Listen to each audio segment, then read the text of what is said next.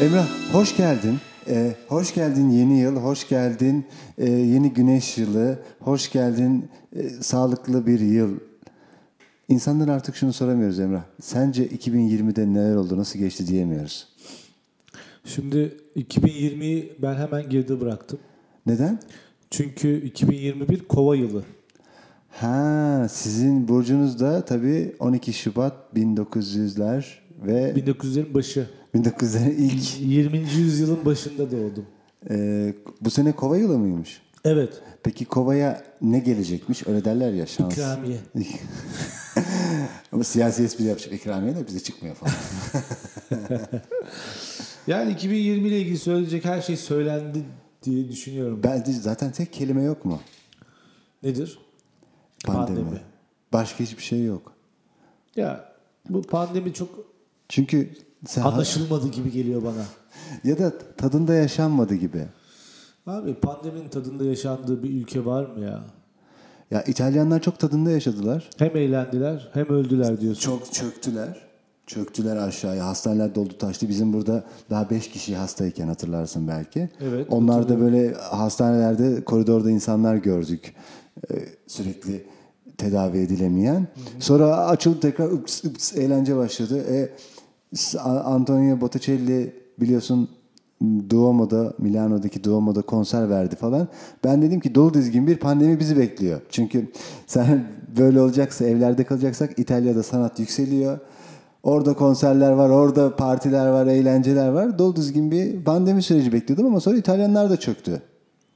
Bizim çöküşümüzle birlikte. Ya İtalyanlar çökünce biz bu sefer Almanlar değil İtalyanlar çökünce çökülmüş sayıldık diye Abi düşünüyorum. İtalyanlar yenilince biz yenilmiş sayılmıyoruz ki. Ama bu sefer öyle sayıldı. İtalyanlar sanki Wuhan'da biliyorsun Haziran ayından itibaren hiçbir şey kalmadı hasta. Daha sonra Avrupa ikinci merkez olarak İtalya dağıttı. İtalya iyi bir dağıtıcıydı. Bu arada gerçekten İtalyanların da iyi bir orta sahası vardır hep. İyi bir top dağıtmazlar mı? Abi benim aklıma hep Del Piero gelir. Güzel ama Emrah burada yaşımız ortaya çıkıyor. Burada yaşımız ortaya çıkıyor. Bir de neydi? Baggio muydu? Roberto Baggio. Roberto Baggio. O da Diego Costa, Armando Maradona. Rahmetli bu arada Tanrı onu korusun Maradona. Artık aramızda içinde değil. yatsın veya uyusun. Çünkü ışıklar içinde yatılmaz ki gözüne sürekli ışık girer. ben mesela çok rahatsız olurum. yani biri öldükten sonra senin için böyle demesin. Bu ne kardeşim dönüyorum Ben güneş. birisinin ışıklar içinde uyusun deniyorsa göz bandı ver, verilsin diyorum ben. O Cenaze sırasında gözüne yapıştırılacak. Naaşına. Eklensin. Maaşını. Her sene sene sonunda Aralık ayında hep şey yapılırdı ya. İşte bir bu yıl neler oldu? Bilmem ki. Ölenler. Allah rahmet eylesin. Sonra işte olan olaylar şunlar oldu, bunlar oldu. Şu albüm çıktı, bu film çıktı diye bin türlü video yapılırdı televizyoncular tarafından. Özellikle TV8 yapardı bunu. Şimdi hiçbiri yok. Sadece hatta internette şey var. 2020'de neler oldu? Without pandemi. Bir şey söyleyeyim? Sadece Grammy ödüllerinde Billie Eilish damga vurdu. Avustralya yandı kimse hatırlamıyor. Buna ne diyorsun? Çünkü neden? Şubat ayında oldu. Biliyor musun? Canım çok sıkıldı şu an. Bu arada Kobe Bryant öldü. Meselalar. Ya Yunanistan'da hatırlarsın adamları sıkıştırdılar buradan biz kapıları açınca. Ama bak senin çok önem verdiğin bir aile hakkında bir gelişme var. Sen onu kaçırmışsın. Hadi bakalım. Prens Harry ve eşi Meghan Markle kraliyetten ayrıldı. Evet. Onlar artık nerede yaşıyorlar? Amerika'da. Los Angeles'a mı taşındılar? Galiba. Nereye? Ya tamam yine senin ilgilendiğin bir konuya geleyim. Akademi tarihinde ilk kez İngilizce olmayan bir dilde ilk Oscar Parazit. Sen izledin. Açıklar mısın bize biraz? Hak etti mi? Bence şöyle bakıyorum. Sence hak etmedi mi? Hak etti mi değil, hak etmedi mi? Ama moderatör burada genelde tarafsızmış gibi davranır ya ondan böyle Ben, konuşuyor. ben şöyle söyleyeyim. Amerikan sinemasının son 3 senede 4 senede ürettiği bazı özel film- filmler dışında hiçbir şey yokken böyle bir çöplüğün içerisinde Kore'den Parazit gibi bir, filmin gelip en iyi film alması takdir edersin ki en taraflı çevirilerce dahi onaylandı. Alkışlanır diyorsun. Alkışlanır. Ya Parazit filmine bakıyorum. Ben mesela bizim için çok yeni bir şey görmüyorum. Oradaki fakirlik. yani e, Üçüncü Dünya ülkeleri için mesela çok olası bir film değil mi? Ya ama Yani Kemal Sunal e, filmografisinin içerisinde Parazit gibi bir film olsa bence biz zaten bunu seyretmiştik deriz. Ama Güney Kore deyince benim aklıma fakirlik gelmiyor ki Emrah. Neden? E çünkü Güney Kore'den çık hep görsellere bak çok iyi. Kardeşim biz kuzey en iyi mahallelerde dolaşıyorsunuz. Kirlenmişsiniz. biz kuzey değiliz. Biz Kuzey Kore değiliz. Oradan çıkan pop grupları var biliyorsun Abi çocuklar. orada da hasta. büyük acılar var. Bir kere orada çalışma sistemleri, çalışma İnsanın olduğu her yerde acı var mıdır? İnsanın olduğu yer tabii ki biz acıyla beslenip acıyla büyür. Arada bir mutlu olduğumuz zaman da bir derin nefes alırız. Yani bu önemli cümle sonrası ne diyeceğimi bilemedim. Hemen bir sonraki konuya geçiyorum. Uzay ticareti başladı. SpaceX uzaya roket fırlattı. Abi biz orada mıyız? Ben hemen mesela böyle ticaretlerde şöyle düşün. Bir AVM açıldığında daha AVM açılmadan oraya Starbucks girer ya Evet. Hemen tabelasını asar yakında buradayız diye. Evet. Bir de köfteci Yusuf da bunu yapabiliyor artık. Bu böyle bir gücü var. Doğru. Uzay ticareti başladığında biz mesela bando olarak buradayız diyebilecek gücümüz var mı? Yani diyemiyoruz galiba çünkü ben masrafı ona çok. bakıyorum abi. Hayır, Çünkü- seni davet etmiyorlar ki. 50 yıl. Çünkü uzay ticaretinde şöyle bir şey var. Atıyorum Mars'a mesela iki tane AVM yapıldı. Plüton'a iki tane AVM yapıldı. Ay'a bir tane de küçük bir AVM yapıldı. Şimdi Starbucks ne diyor? Sen beni hepsini yaz diyor. Bize mesela sorsalar ya sen bize ayda küçük bir corner ver dersek zaten bize haber vermiyor diğer AVM'den açıldığı zaman. Ama derler, derseler ki veya derlerse veya deseler ki. Dense. Hangisini, hangisini tercih edersin bilmiyorum. Sen bir tanesini al. Ee, peki bu küçük AVM'nin bir logosu yapılacak falan. Siz bunu yapar mısınız? Konkur mu? Kurumsal sitesi yapılacak. Brand sistemi yapılacak. Ne dersin? Konkursuz direkt çağırıyorlar. Abi bizim bir fiyat Listemiz var. Listemiz var. Bunu euroya mı çevirmek lazım? Uzay para birimine mi? bizim için hiç fark etmez çünkü bizim elimizin altında. İnternet var diyorsun. Evet. Her yere gönderebiliyoruz. Her para birimine çalışıyoruz. Çok iyi bu. Bunu bilmiyordum mesela. Abi bunu bil ve lütfen müşterilerimize bunu söyle. Bu Cezeri adlı Türkiye'nin ilk uçağın arabası var. Gaziantep'te çıktı. Orada da havalandı. Ne diyorsun? Cezeri. Aa, bilmiyorum görmedim. Cezeri mi? Cezeri. Cezerye gibi. Cezerye'den gelme bir tatlı gibi. Allah Allah. Cezeri arabası. Evet. Bilmiyor muydun? Abi yapandan Allah razı olsun. geçiyorum o zaman. Geç Trump abi. kaybetti. Biden veya Biden geldi. Ne diyorsun? Ben şöyle söylüyorum. Amerika huzur evine mi teslim ediliyor? Ha, sen şey mi diyorsun o zaman bu astrologlar gibi veya e, uzay bilimi değil de burçlarla ilgilenen kişilerin dediği bir şey var. George veya John, Joe Biden görev esnasında ölecek başkanlardan biri olacak deniyor. Kardeşim kaç yaşında? 86 galiba. Ne konuşuyorlar? Bunlar e, Ama adamın 86 münazara yaşında yaptılar. sen Münazara- böyle bağıramazsın Emrah. Adamın bir fotoğrafı var böyle ha hello ya yapma Amerika. Der Allah gibi. aşkına adam e, yardımsız desteksiz arabada inemiyor ya ben gördüm Sen onu. 86 yaşında konuş. Ben tebrik ederim seni. Ben de onu diyorum zaten. Ama Amerika'yı yönetmek için yürümeye ihtiyaç yok ki. Bak nasıl siyasi Mesela. Yine var mı? Valla ya ben bu kadar Zaten o yaşlının çok kuvvetli. Amerika'da değer gördü. Dünyada başka ben biz Japonya'da zannediyorduk. Ama onlar da ne yapıyor biliyorsun? İkinci üniversite ve ikinci emeklilik diye bir şey çıkardılar. Çünkü 50-55'te Evet. Emekli oluyorlar. Sonra yaşlılar kenar, kenarda kalıyor diye tekrar öğretime başladılar. Tekrar çalıştırıyorlar. ikinci kez emekli ediyorlar. Abi- Onların sadece yaşlı nüfusu 250 milyondu 2019 yılında. Yani bir Amerika nüfusuydu. Vallahi ben tebrik ederim ya. Ben ben Amerika'da başkanın kim olduğunu hiçbir önemi olmadığını bu seçimde bir kez daha öğrenmiş olduk. Bir arkadaşım Barack Obama geldiğinde işin sadece rengi değişti demişti Emre. bu arkadaşı kim ya? Ya görüşmüyoruz Espriye çok uzun bak. zaman oldu. Çok yaratıcı bir espri. Ama- Gelsin bizde çalışsın. Ama yaşlı çalışamaz bizde. Abi biz ya, bizim için biliyorsun. Ha, bizde Ya ya- bugün Amerika'da 86 yaşında başkan seçiliyorsa biz de yüzümüzü batıya döndüysek ki bayağı uzak bir batı. Burada da o yaşta insan çalıştırılabilir diye düşünüyorum. Geçen gün şeye üzüldüm ya. Londra Amerika arası, e, New York arası dört buçuk saat ya. Biz buradan 3 saatte falan İngiltere'ye gidiyoruz ya. Yani bile New York'a gitmemiz 8 saat oluyor ya. Çok uzun geldi uçak korkusu olan biri olarak. Buna bir kederlendim. Grand Prix, Turkish Grand Prix Türkiye'ye girdi ve Formula 1'de sezonun en dikkat çeken yarışı oldu bir de. E, Sevgili Hamilton burada birinciliğini ilan etti. Evet. Ne diyorsun bu sene de olmalı mı? Ben sana şöyle söyleyeyim. Ben sıkı bir F1 takipçisi olarak, Formula 1 takipçisi olarak dünyadaki pistlere bakıyorum. Dünyada oluşan heyecana yani o hafta sonu hangi pistte nasıl bir heyecan oluşmuş, nasıl bir rekabet var diye baktığımda bu senenin en heyecanlı yarışı evvela İstanbul'da yapıldı. Turkish GP. Turkish GP bu senenin en iyi yarışıydı. İki, Hamilton için çok anlamlıydı. Şampiyonluğunu ilan ettiği yarış oldu.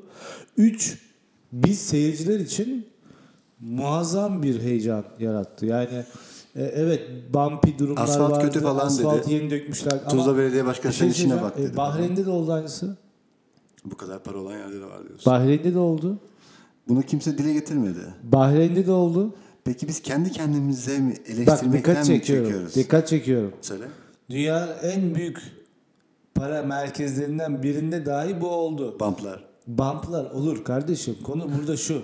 Ben bugün şunu soruyorum. Ayton Senna Japon Grand Prix'sinde yarıştığı ve üst e, kameradan çekildiği bir turu var. Bumplardan adam Sekiyor. direksiyon tutamıyor. Şimdi bu olacak. Zaten e, sürücüler için bu bumpy haller yani tümsekli yerler dediğimiz e, asfaltın bozulduğu bir takım kısım. Mesela Monte Carlo zangır zangır titriyorsun. Konu bu değil ki. Ya inanır mısın Monte Carlo'da ben de kullandım. Aslında buradaki konu ne biliyor musun? Ee, ben de kullandım ama tersten kullanıyorsun. Dersten ya. mecbursun normal trafik Ee, dersten. kardeşim bu zenginlik de bazen can sıkıyor. Ama yani bir hoş da oldum orada virajlara böyle bir girerken hafif gözümü kıstım falan. Şimdi e, Check kontrol, check kontrol benim önümde falan dedim. otobüs vardı ya. Nerede? Otobüs vardı. Gerçekten mi? Ben çok sakin geçtim. Yani arabalar vardı da böyle bir o adamların galiba 110'la geçtiği bir virajlar var ya ben 40'la falan geçmek zorunda ama kaldım. zaten başka çaren yok. Tersten gittiğin için iyice yavaşlıyor orası. Orada böyle gözümü kıstım. Check kontrol, check kontrol falan dedim. Evet. İki defa. Müsaade edersen kaldıran devam etmek Buyurun tabii. Ee, şuraya getireceğim lafı. Pirelli'nin lastiklerinden kimse memnun değil. Aslında konu Pirelli'nin ürettiği lastikler, hamur e, hassasiyeti, onun kimyasalı aslında tutuşu da çok zorlaştırdığı için birkaç senedir bu Pirelli ile ilgili büyük problem yaşanıyor. Konu Turkish Grand Prix değildi. Artı Turkish Grand Prix yeni yapılan pistlerden biri olduğu için pistin aerodinamiği, G-pointleri e, çok kuvvetli, çok keyifli. Sürücü için de çok keyifli. Artı bu yeni e, pistlerin çoğunda e, overtake'ler çok daha e, elverişli. Çok fazla overtake yapabileceğin yer var. Vesaire vesaire. Şimdi çok detaya girmeyelim ama yani Turkish Grand Prix'nin bir devlet meselesi olarak ele alınması gerekiyor. Orayı da em, Intercity galiba sahibi şu anda. Intercity'de ben tebrik ediyorum. Kaç yıldır Grand Prix yapılmıyor. Yine de orayı hazır tuttular. Değişik aktiviteler Aktiviteler yapıyorlar. tuttular, evet. Ben onları da tebrik ediyorum. Yani işin özü bu sene Turkish Grand Prix kesin olması bence bunun tartışılmaması Son anda ekleniyor zaten değil mi? Ya abi niye Onlar son anda ekleniyor ki? Bu sene zaten yapıldı. Hemen hemen schedule al, hemen tarihle bizi koy oraya. Kasım'a koy. Yaz bizi Kasım'a. Biz Kasım ideal tarih bizim için. Ee, Bizim için ideal. Ya Kasım'a yaz. Emrah bu sene ki 3 ölümden bahsedeceğim sana. Biri Diego Armando Maradona. iki hatta 4 oldu şu an. Timur Selçuk. 3 Seyfi Dursunoğlu. Evet. 4 Kobe Bryant. Şimdi çok değerli şahsiyetleri yitirdik. Kim ki Duk var da onunla çok ilişkin yoktur diye söylemedim. Abi bizim nefes alan her canlıya bir yakınlık hissettiğimiz bir gerçektir. Ama Kim ki Duk'u Güney Koreliler dahi sevmiyor. Abi ben Güney Korelileri kimi sev ben Güney Korelileri tanırım. Bu arada. Tanırım. İyi tanırım. Neden? Çalıştım onlarla. Yani e, geçmişten bir cümle kur dersen ne dersin? Bir soru cümlesi. Am I Zombie? Am I Bey? Niye onların alfabelerinde Z yok mu? Yok. baya baya yok. Bayağı bayağı. Şimdi Diego Armando Maradona Bir sadece bir herhalde futbolcu onunla değil. ilgili Instagram'da, sosyal medyada ya da e, yazınsal medyada söylenmedik şey kalmadı. Bizim burada söyleyeceğimiz gerçek anlamda yaratıcılık ve bununla birlikte bütün dünyayı yeni bir şey gösterme becerisi ki buna çok önemsiyorum. Yepyeni bir şey gösteriyorsun. Yani spor üzerinden e, insanlara söyleyecek yeni bir sözün var. Herhalde dünyada sanattan sonra kimseyi incitmeden, sanattan sonra kimseyi incitmeden e, kitleleri harekete ge- geçirebileceğin ikinci şey spor. Ve bunu Diego Armando Maradona tek başına yaptı. Çok büyük katkısı var. E, her anlamda. Dinamizm, disiplin, bakış açısı, Hırs. hırs. Başka bir ülkede Siyasi duruşu. kesinlikle başka bir ülkede o ülkenin vatandaşı gibi o ülkeye hizmet etme aşkı. Napoli diyorsun İtalyan Evet. vatandaşı. Ama İtalyan- kendi ülkesine hizmet etme aşkı bu kadar zor bir görevi üstlenmek, onu yaşatmak, daha sonra tabii ki çok büyük bir yıkım, çok büyük bir depresyonu arkasından getirecektir. Dünya tarihinde bu tip yaratıcıların Evet maalesef. hayatları zaten bu şekilde oluyor. Çünkü çok yoğun bir e, 50 kişilik bir hayat yaşıyorsun. Böyle bir baskı içerisinde yepyeni bir şeyi özgürce yapabilme kapasitesi ve bunu devam ettirme büyük bir e, yıpranmaya sebep oluyor. Maradona ve diğer şahsiyetler e, Maradona Böyle- kadar olmasa da ben Maradona'nın dünya tarihine gelmiş geçmiş en önemli 5 şahsiyetten biri olduğunu düşünüyorum. Genel diyorsun bir de.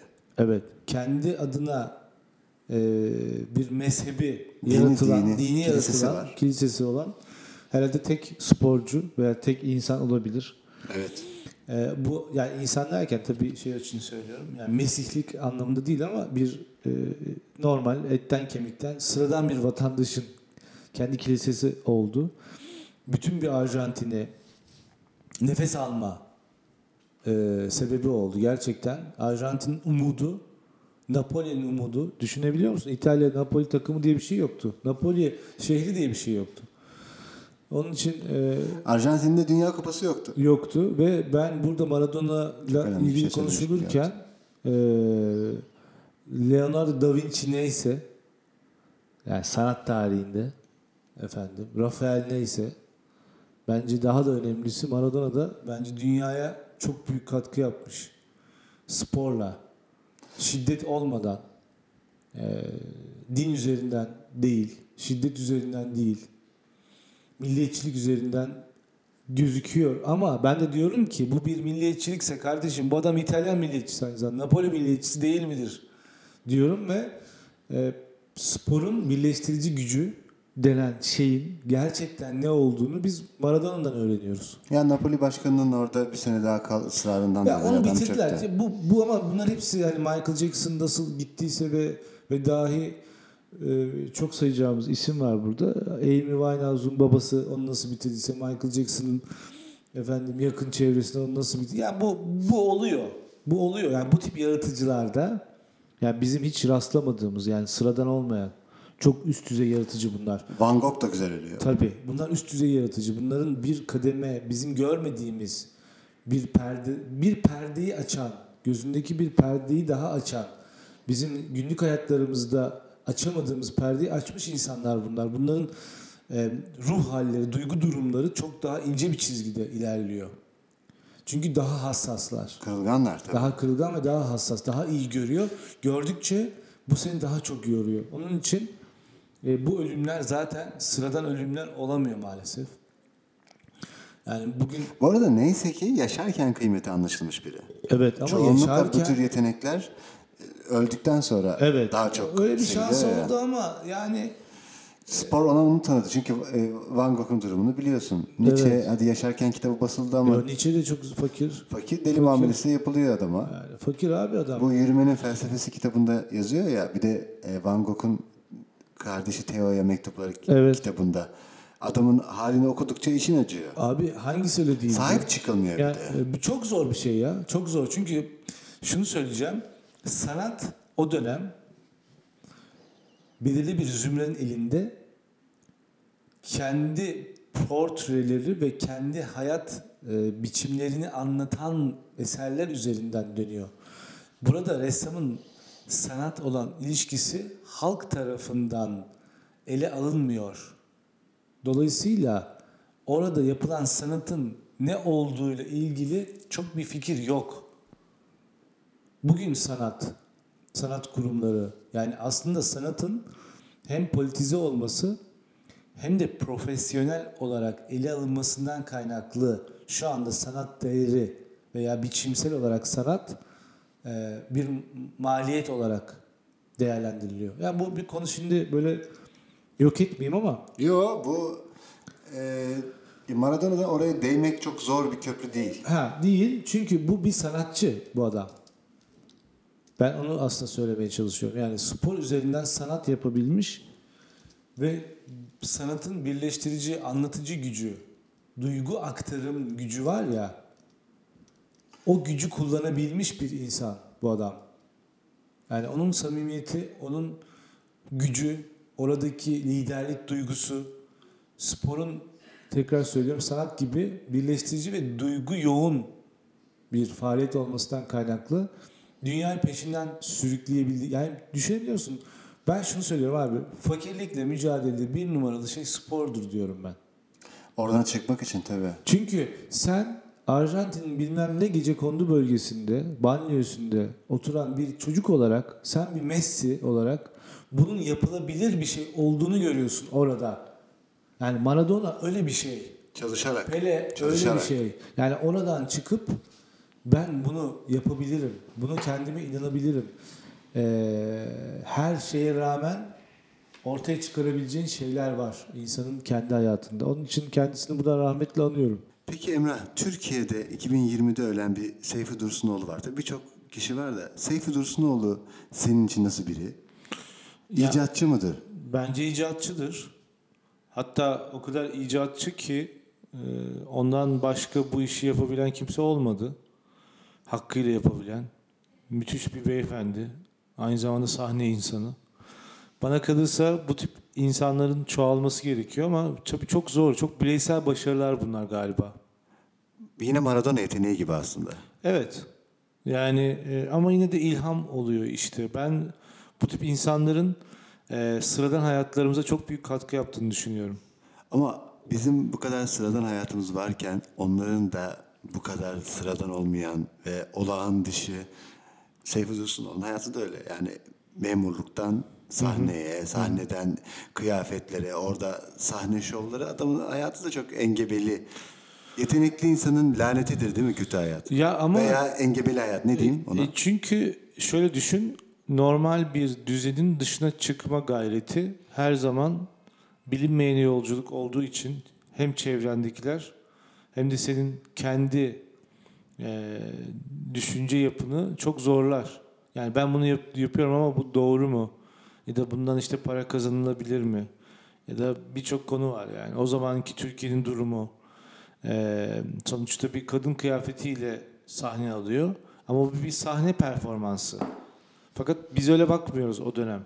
Yani e, dolayısıyla o her zaman sürüden ayrıldığında hani bir laf vardır ya meşhur sürüden ayrılanı kurt kapar diye.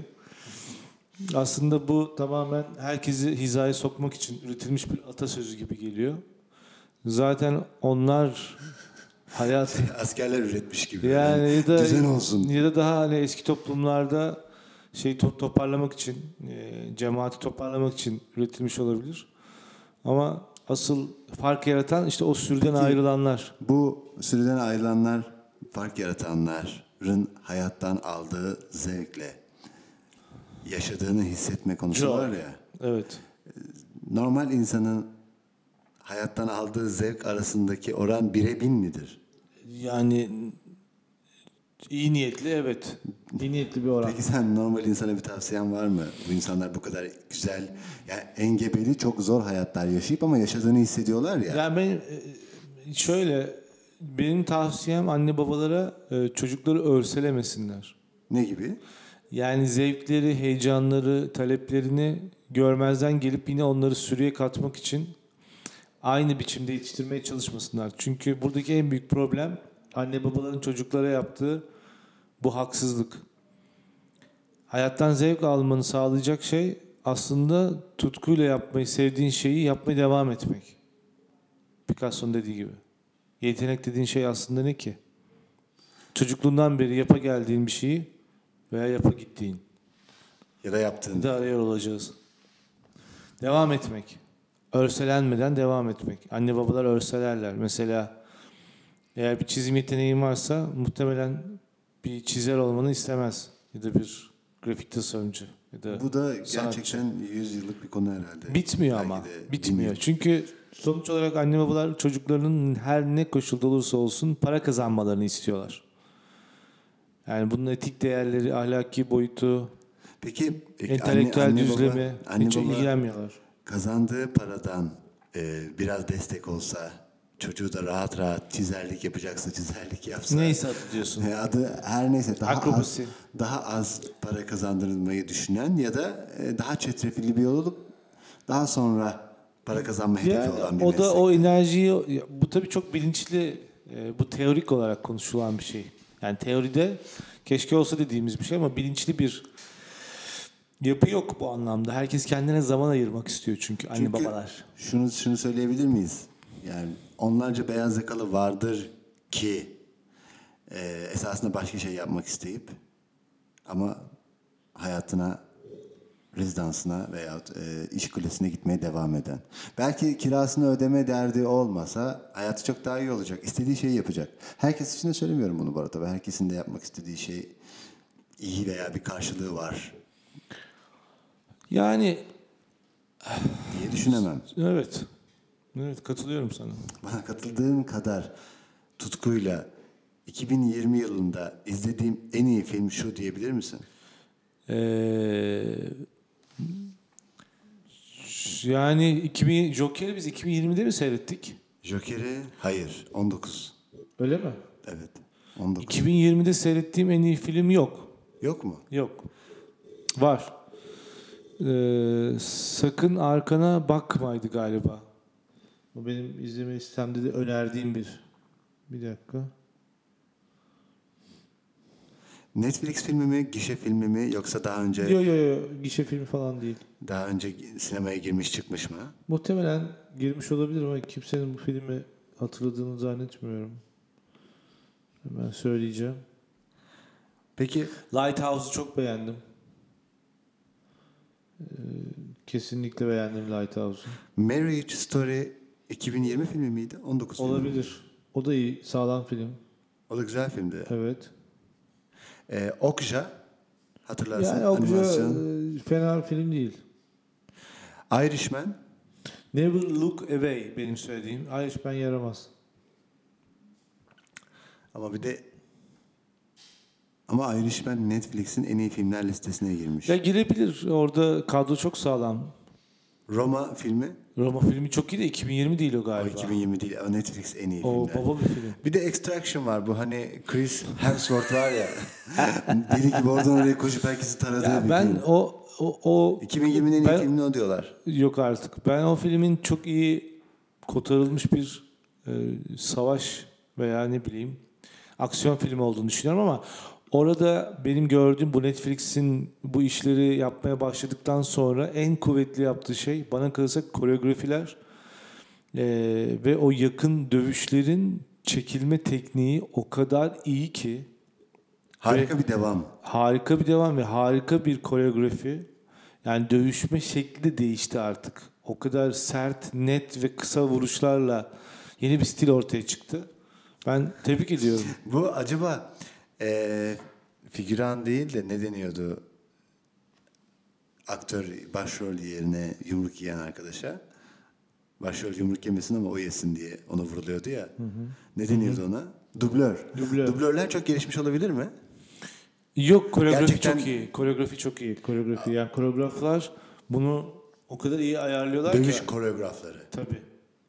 Özellikle filmlerde zaten yer alıyorlar. Hep, hep dövüş sahnelerinde kenarda duruyor, bekliyorlar. Emrah bu 2020'nin son podcast'i, bonus podcast dediğimiz bir özet geçtiğimiz eee, bir bölüm oldu.